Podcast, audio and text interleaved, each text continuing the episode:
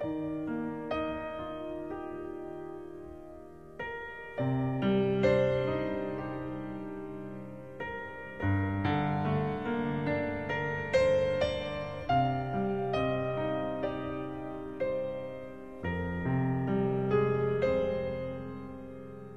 读原文或收听更多节目，欢迎关注微信公众号 DJ 彼岸。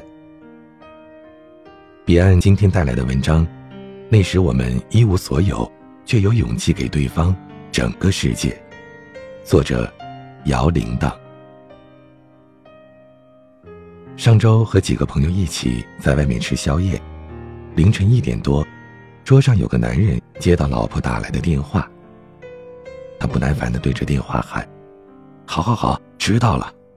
嗯，跟他们在外面吃宵夜呢，你还要我说多少遍呢？哎呀，我就回来了，你别啰嗦了，行不行啊？”他嗓门又大又粗鲁，隔壁桌都不禁侧目。旁边有人打趣道：“你老婆查岗了？”他很不耐烦的说：“是啊。”那人问：“你怎么不带老婆来呀？”这男人回答：“看着他就烦，还带他出门。”我瞥了他一眼，虽然他和老婆恋爱期间也没有多殷勤，但才结婚两年多，已经厌烦到这种程度，也有点夸张吧。后来席间聊天，那个男人又开始各种吹牛，说自己每天在外边打拼，老婆在家里带孩子做家务，无所不能。我就忍不住的问他。那你为这个家做了什么贡献呢？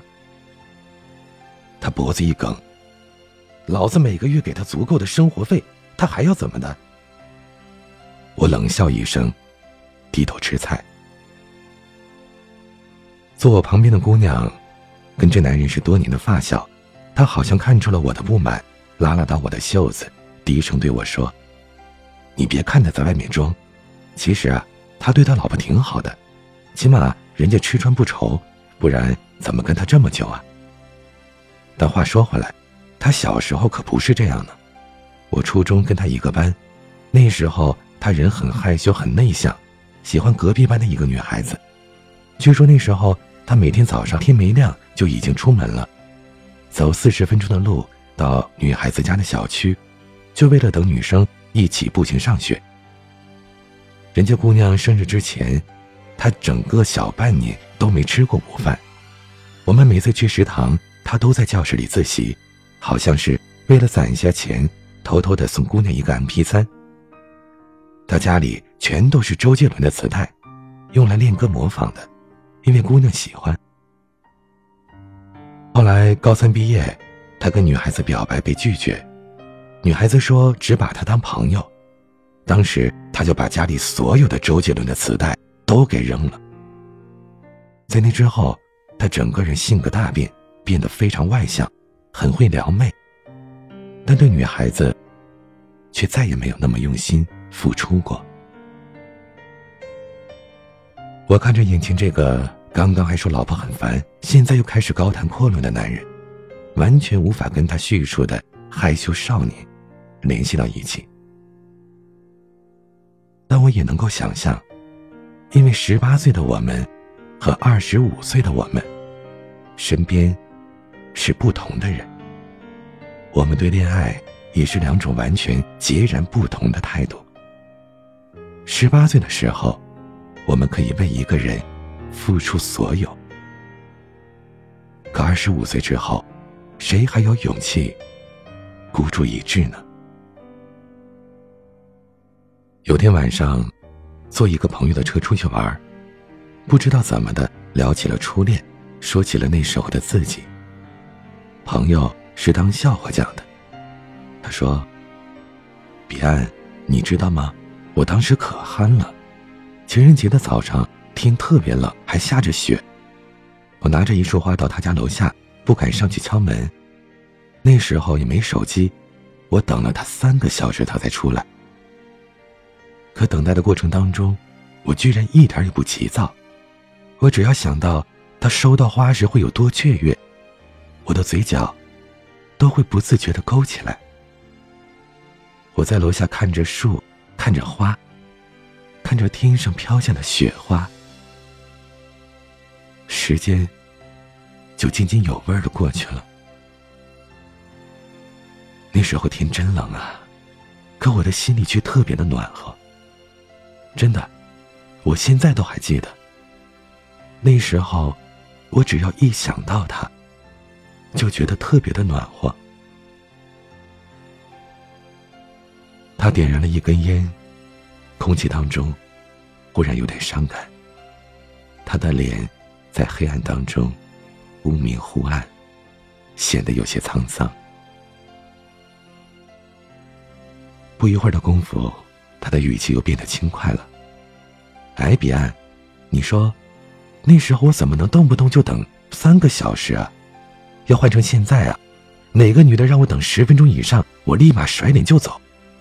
真不知道那个年纪哪儿来的那么多毅力。可能是闲得蛋疼吧。我知道，他不是因为闲，只是因为我们那个时候。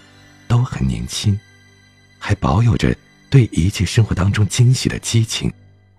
对于爱情，我们还充满了信心和憧憬。那个年纪的我们，就像梵高写给提奥的信当中说的那样，每个人的心中都涌着一团火，虽然路过的人只能看到烟。年轻的时候。我们是怎么爱一个人的？我想，应该是穷开心吧。真的，就是穷，而且开心。十五到二十岁的时候，那个时候学生都没钱呢。学生时代，一个月拿着刚够吃饭的几个钢镚，绞尽脑汁的想着跟对象出去约会，怎么玩还能不花钱。我们压马路、逛公园，一圈一圈的来回走。就是不舍得回家。晚上偷偷的溜出来，在小湖边的长凳上坐着，心跳的砰砰快，手指碰到手指，都感觉像触电一样。我们没有优雅的西餐，只有两个人同吃一碗泡面；没有音乐震耳欲聋的夜店，只有我和你各带着一只耳机。我们那时一无所有。除了年轻，可却时常感受到了爱情带来的幸福。的那个年纪里，傻傻的付出，你以为就像埋头耕耘的农夫，总会有结果。可最后，多数得到的却是背叛和忘却。后来呢？二十二到三十岁。我们走上了社会，开始妆容精致，亦或西装革履。我们戴着千篇一律的面具，应付着各色的人。我们现在有钱了，比以前多好几十倍的钱。爱一个人的能力还具备，可驱动你无怨无悔付出的力量却消失了。你还会付出，但下意识的总有保留。你也真心待人，但再也不会毫无戒备。孩子和成年人的区别，就是成年人更警惕、更保守，害怕受伤。如今，很多成功的男人追女孩子，可以用钱砸，带着她去商场疯狂的 shopping，随便刷卡。但他们愿意给的爱，也许就仅限于给你花钱。他们可能不会舍得花太多的时间陪你，更不会在约会的时候有耐心的等上你几个小时。不少成熟的女人也会举止得体，不作不闹，生日给你选购既贵又有质感的礼物，应酬的场合会依偎着你静静的微笑。但他再也不会像十年前的小姑娘那样，会偷偷打个手电筒在被窝里给你写情书，或者为了做个爱心便当，就甘心在家研究一整个下午。后来，我也听过，中年男子在夜店叫所谓的大学生出台，却只是叫他帮自己做题的段子。刚听完，我笑了半天。他笑着笑着就哭了。有些人一辈子都在心底祭奠和怀念那个死在过去的孩子。车上跟我聊初恋的朋友，后来又说了一段话。他说：“彼岸，你知道吗？我现在想起我的初恋女友。”觉得最对不起她的就是那时候太穷了，我什么都没买过给她，但她把自己所有都给了我。当时我发誓，以后一定要努力赚钱，给她买所有想买却买不起的东西，给他一个属于我们的家。但现在我有钱了，也有时间了，可我身边的……却不是他。后来，我们遇到的人越来越多，耐心却越来越少。我们早已经失去了那份青涩的悸动，满脑子有动的都是情欲。我们哪里还记得当时第一次牵手、接吻都会傻笑，都会激动好几天的自己呢？是人不对吗？但如果是对的人，兜兜转转，总会在一起。是时间不对吗？但现在，跟你并肩而走、相视而笑的成熟伴侣，他曾经一定也有过一段莽撞又毛躁的时期。有人总说，忘不了初恋。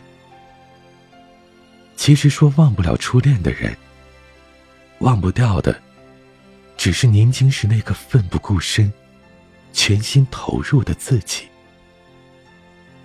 那时候，我们什么都没有，但却有勇气给对方整个世界。而后来，我们什么都不缺。却开始渐渐的在感情里计算得失，权衡利弊，总责怪别人给自己的太少。但是，你不愿意付出，怎么能要求别人多用心呢？你以为白玫瑰其实是饭粒子，红玫瑰是蚊子血。其实真相不过是朱砂痣和白月光都老了，你的心也变了。后来，每一段感情，你都会问：“亲爱的，你希望十八岁认识我，还是二十五岁认识我呢？”我想了半天，回答道。十八岁相遇，你给不了我很多钱，却能给我很多爱。二十五岁相遇，我刷爆你的卡很爽，但偶尔心里还是会觉得孤单。如果能选择呀，可不可以让我在十八岁爱上你，在二十五岁嫁给你？如果从始至终。爱的都是你一个，我会见证你从青涩到成熟，从冲动到沉稳。你的好与坏，我全都要见证。这是不是最好的结局？假如，我说假如，最终我们还是会分开，那么。我希望，你就算受过一万次伤，也能永远相信爱情，也能一直保持初心。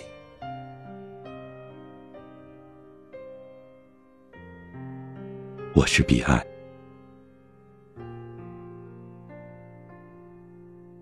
晚安。